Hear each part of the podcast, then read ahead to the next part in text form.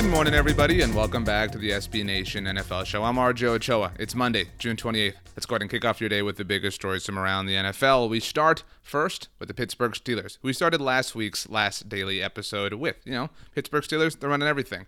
Now, the Steelers caught everybody off guard when they released a longtime guard, David DeCastro, from their team. Immediately after the release, lots of rumors started to fly that DeCastro could potentially be considering retirement. Now, DeCastro told Joe Starkey of the Pittsburgh Post Gazette that he has to get surgery on his ankle for a third time. Obviously, this would kind of be something that anybody would consider a little bit arduous, which makes sense now that DeCastro is reportedly considering retirement. In fact, DeCastro also told Joe Starkey, quote, I'd have no problem calling it a day and moving on with my life. We will see if DeCastro ultimately ends up with a new NFL team, but for now, he is on the open market. Now, there are two tackles that are no longer on the open market, really, two offensive linemen in totality. The Steelers ultimately did sign somebody new to play offensive line for them. Maybe they want to play mid tackle guard because they certainly have a lot of places they can go. But in all seriousness, the Steelers did sign Trai Turner. That move is now official. It is a one year, $3 million deal. They seemingly have found a a bit of an answer at guard. Moving on to the New York Jets. Lots of rumors that this was going to happen, and what was once a rumor is now final. Morgan Moses had been on the market for far too long, now signs with Robert Saleh's New York Jets. It is a one year deal, also with a base salary of $3.6 million.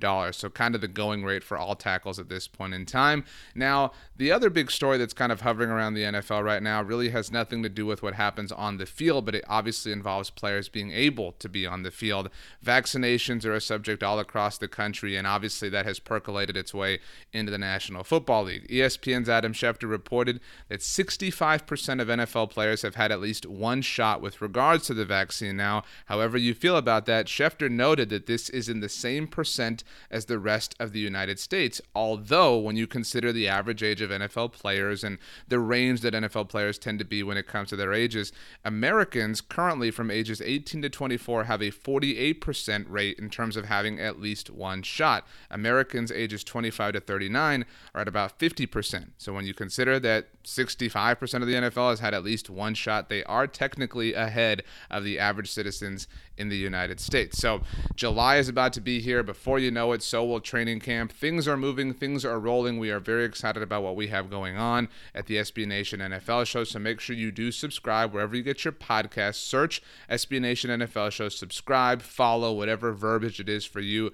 Make sure you leave a rating, write a review. You get the daily episode every single day, and every now and then we give you a bigger, more elaborate show where we talk ball. That's what we do here at the SB Nation NFL show. Now, later on today, there will be a new episode of Monday Football Monday. However, it will be very unique. There will be no RJ Ochoa. Hey, that's me. There will be no Pete Sweeney. We have entrusted Monday Football Monday to the capable hands of Rob Stats Guerrero. So if it is off the rails, you can blame him. I had absolutely nothing to do with it, but I'm sure it's going to be just fine nonetheless. Again, July will be here this week. Very excited about that. Very excited about whatever you have going on this week. I know you've got some big plans. It's what you were telling me over the weekend. Yeah, I'm talking to you.